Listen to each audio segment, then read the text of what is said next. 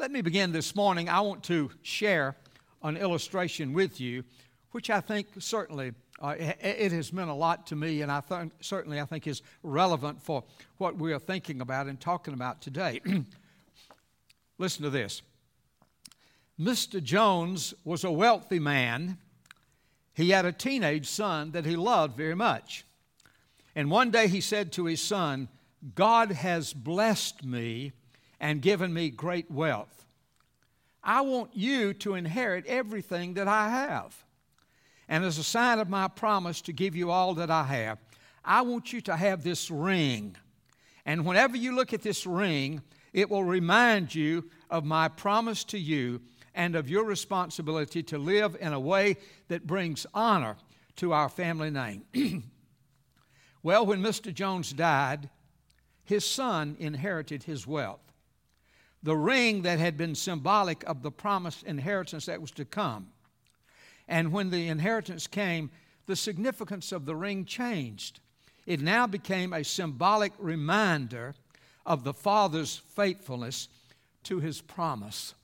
You know, as I think about that, I really love that illustration because to me, what a beautiful picture we have here of God's promise and God's faithfulness to us today, as it has been throughout all of history. now, as we think about this illustration, this morning I would like for us to think about three questions. Number one, what is a covenant? Number two, what is the significance of the ring or the sign? And then thirdly, well, now what does all of this say to us today? What are we to learn from all of this? so, first of all, then, look at the question what is a covenant? Now, look at verse 7. And here we see God said to Abraham, I will establish my covenant between me and you. Now, what is a covenant? The Children's Catechism says, I just love the Children's Catechism. Maybe it's because I can understand what is teaching. But it, it's, it's, it's a great instrument of teaching. And, and if you don't have one, especially if you have children, you need one. And if you don't have one, let me know and I'll get you one. But the Children's Catechism says this A covenant is an agreement between two or more persons. You see, a covenant is something that binds people together. That's the idea. And here, as we look at these verses, here we see that the word which is translated covenant here, it actually means relationship. And what this says is that God, in the covenant, God enters into us and He establishes a relationship among us. And in this relationship, you see, God says this I will be your God, you will be my people, and I will come and I will dwell among you. It's important, I think, for us to remember that the covenants teach us important truths about God. We learn about God. For example, in the very first covenant, which was the one that, that God created with Adam and Eve, in the first covenant, the covenant of works, we learn some great, some important things about God. We learn about the character of God. We learn about the nature of God. We learned that God is a loving God and that God is a creator, He is sustainer, that God really cares about us. and as we look at the different covenants, it's important to think about and remember that each covenant builds on the previous one, and each one is helping us to better understand the message of the covenant, which is this where God says, I will be your God, and you will be my people, and I will come and I will dwell and live among you. now, you remember when God created Adam and Eve, and when God put them in the Garden of Eden, you remember they were in perfect fellowship with God. Everything was wonderful. As we would say, they had it made, so to speak. but now, in order to continue in all of this, you remember God said to them, But now, there's something you must learn, you must understand. God says in chapter 2 of Genesis, we read that. God said, This garden is for your benefit, it's for your pleasure, it's for you. And God said, You may eat of every tree in the Garden of Eden, except God says, You see over there in the midst, you see that tree over there? That's the, good, the, the tree of the knowledge of good and evil. God says now, while you can eat of the others, you must not eat of that tree, because in the day that you eat of it, you will surely die. Now, that was the covenant of works. And that was the covenant that God made with man. And you see, God was going to provide all of the needs that Adam and Eve had. But in order to receive all of this, they had what? They had to obey God. well, sadly, when we read in the early chapters of Genesis, we see that they didn't obey God because you remember in the garden there was somebody else, another creature there. That the old devil was there. and you know, one day the devil came, Satan came to Eve, and he said, Eve, is it true that all of the beautiful things in the garden, the good fruit and, and uh, everything, is it true that God will not allow you to eat of these things? And of course, Eve said, No, no, no, that's, that's not the case. God has said we can eat of all of the fruit of the garden. He said, But now, that tree over there in the midst, you cannot eat of that, the, of the knowledge of good and evil, because God has said, If you eat of it, you will surely die. Satan's approach and Satan's attitude, what is so sad is that's still the way God approaches God's word today. You know, Satan said to Eve, Now, Eve, you can't believe what God says. Doesn't that sound familiar today? You know, we, today, we can't believe the Bible. The Bible is, is outdated. You know, we hear that over and over again. And that's the same approach. And that's what Eve, uh, Adam, uh, Satan came and said, Eve, you can't believe what God says because you see, God knows if you eat of that, the knowledge of good and evil, then you'll be wise just like God.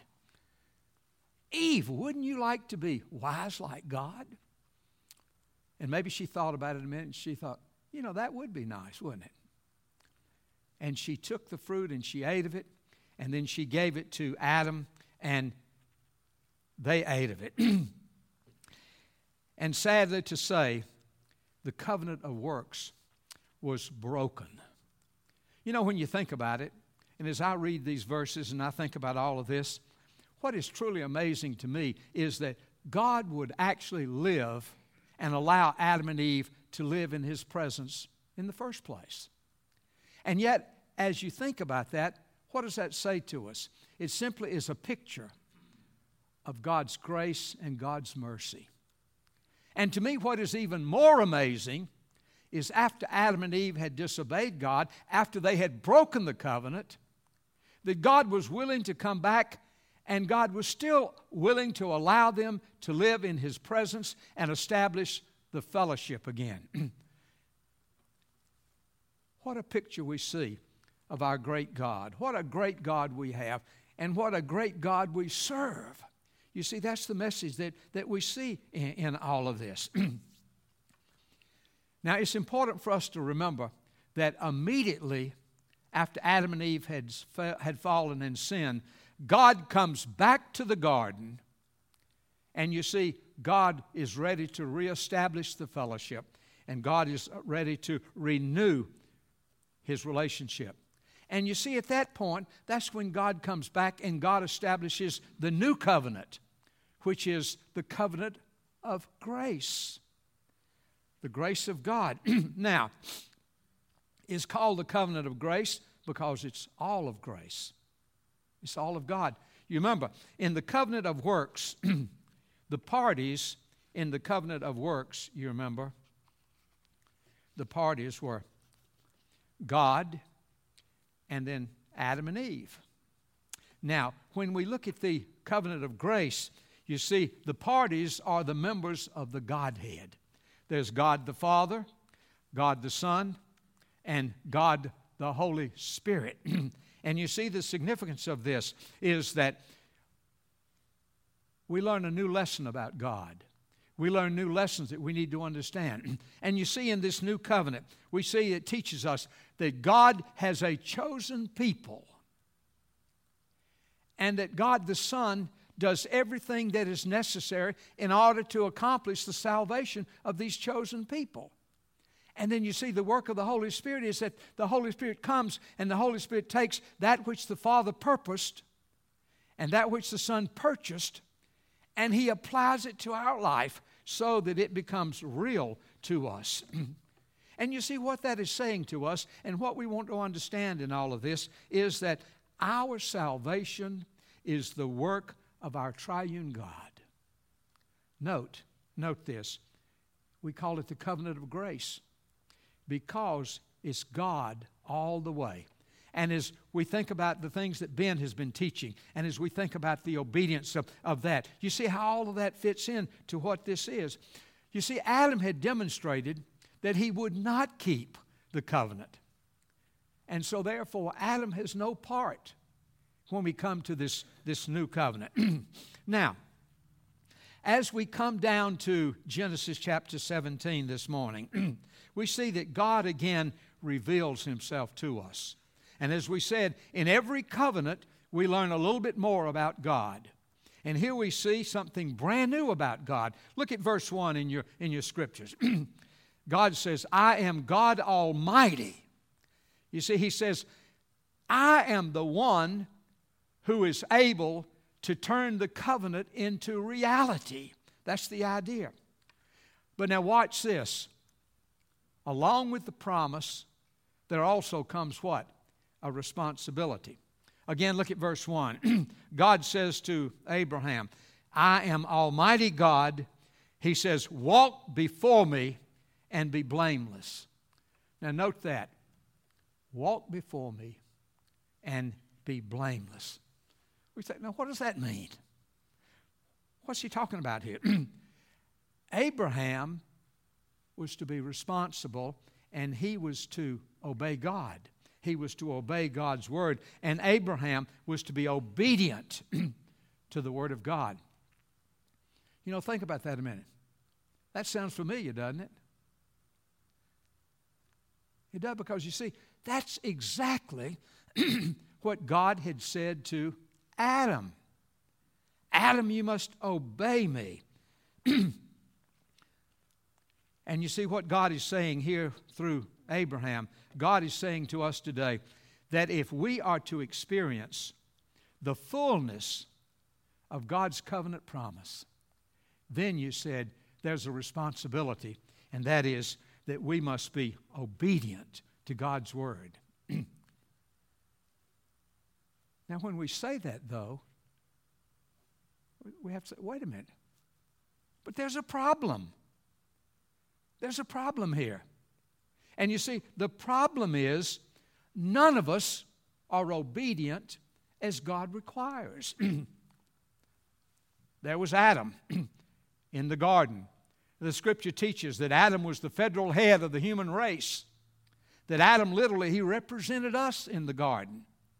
And when Adam disobeyed God, it was like we disobeyed God because he was our representative. And we all stem from Adam. And so, therefore, what that means is that that sinful nature that Adam had then, that it was passed on to us. We've got a problem. but you see, when we come to the covenant of grace, we see there's hope. And the hope is this the Bible says there's Jesus and Jesus is the one, He is the one who is obedient. and He is obedient in my place, in your place, on my behalf, on your behalf. And you see, that's the message that we have here. And you see, it's important. Here we see God as the Almighty One that He, that he points out there. but you know, there's something more, something else that we want to see and grasp from and understand from this. and that is, uh, we want to see. There's more. And you see, because God spells out the details. And you see, as part of the covenant promise, God said, look at verse 4, where God says, Abraham, you will be the father of a multitude of nations. Now, here God is talking to Abraham. I mean, he's 100 years old. And he's telling him that his wife Sarah, who is 90 years old, is going to give birth to a son. And so, probably physically, we're talking about an impossibility. but you see, what God is saying here is that I am God Almighty, and I am going to bring about this promise in a supernatural way. Because He says, Abraham, you are going to have a son.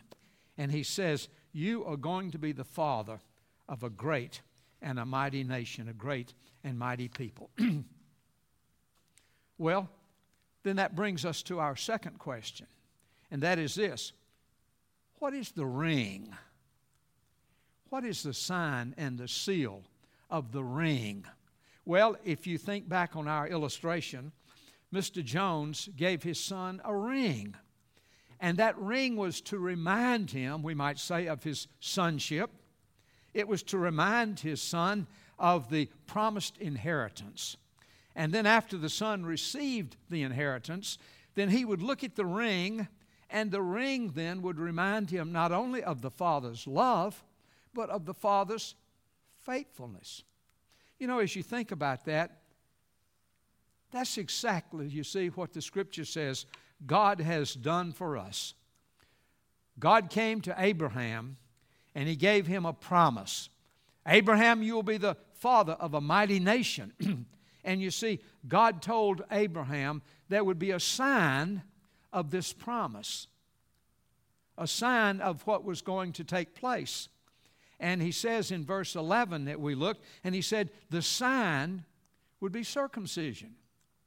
And that sign would be a reminder to the people of how much God loved them and that God was making this promise and that God was going to honor that promise and God was going to bring that promise to fruit, to fruition.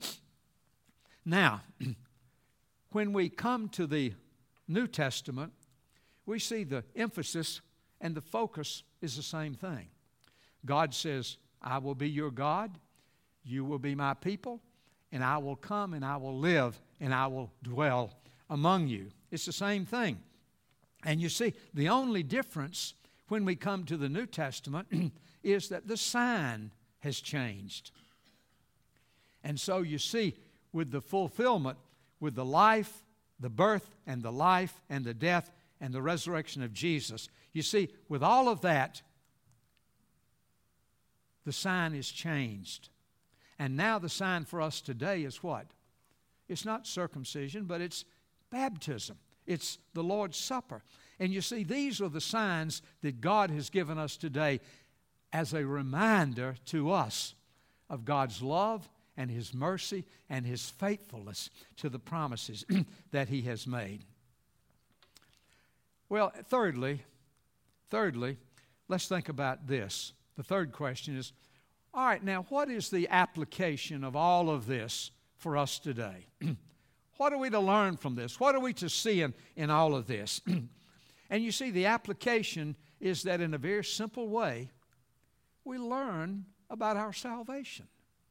In a very simple way, you see, we learn what it is that God wants. We learn what God expects of us. and we learn how we are saved today. You see, Adam was not obedient to God's word. no, he broke the covenant.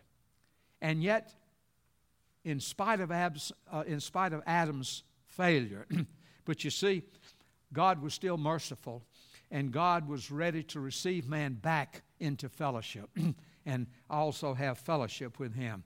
And God promised forgiveness, and God promised eternal life. and we can see this clearly pointed out when you see how God speaks to us in the book of Romans. And Paul records that in chapter 5. And Paul, Paul says this He says, For as by one man's disobedience, who is that? That's Adam.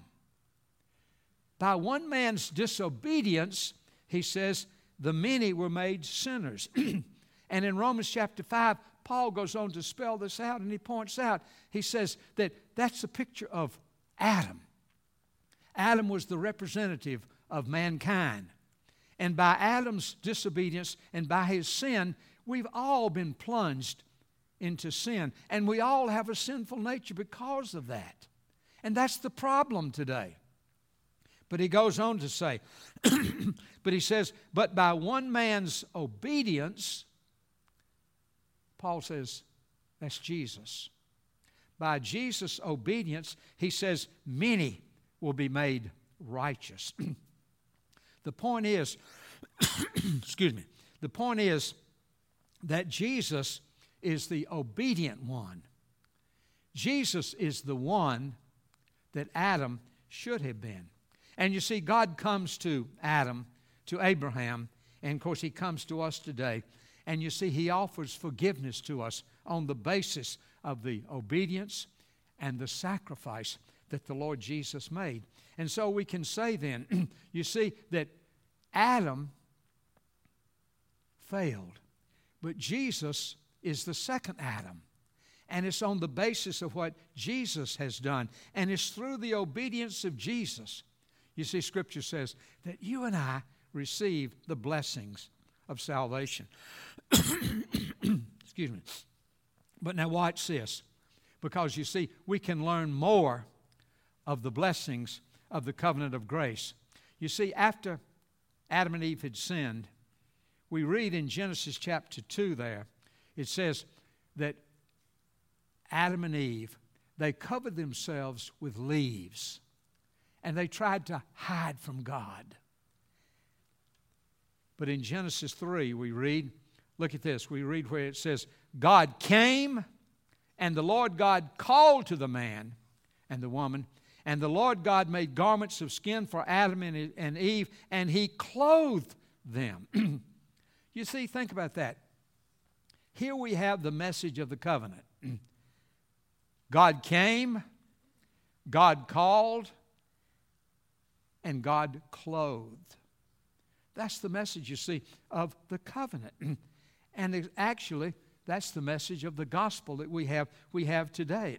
you see, God comes to us today. God calls us to Him today. And you see, and God clothes us with the righteousness of Jesus so that we can stand. We can stand in His presence. Now, as we think about this, it's so important, and what the what the, the, the covenant is really teaching us, it's important for us to understand is that you see, our relationship to God is not because of something we have done, because we've been so good or something that we have done, but rather it's based purely, as we see here, on God's promise, on God's covenant, and on God's grace. You see, that's the message. Think of it like this all of this, in a very practical way, is applying things to us. And again, you see, as we look at the covenant, as we think about the covenant, you see, this is showing to us how that God loves us. We learn about God's nature, we learn about God's character, we learn that God cares, we learn about that God is concerned about us, and that God is actually involved in our lives. And you see, that's what we learn, and that, that's what we need to learn and, and draw from this. Think of it like this the message of the covenant is what Jesus has done for us and what Jesus is doing for us today. now, let me say something so that there'll be no misunderstanding. this is not saying that obedience is not important. When we say that obedience is not what saves us, this is not saying that obedience, though, is not important. Because once we are saved, obedience is very much important. Very much. You know, Jesus says, if you, and he's talking to believers, he says, if you love me, you will what? You will obey me. and I like to say it like this that, that Jesus says something like this to, to believers.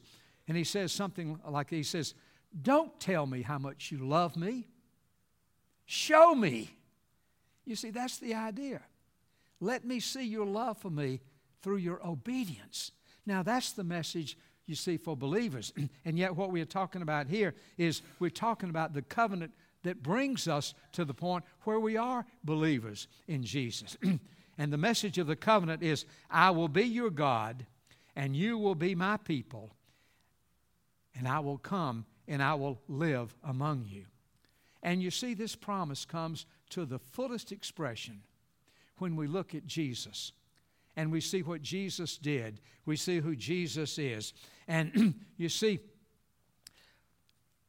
after announcing to Mary and Joseph that Mary was going to have a, a, a, son and that this son would be the mother of the Savior, we read there, we read this in Matthew chapter 1, where Matthew writes, he says, Behold, the virgin shall be with child, and she shall bear a son, and they shall call his name Emmanuel, which means, which is translated, God with us. Think about that.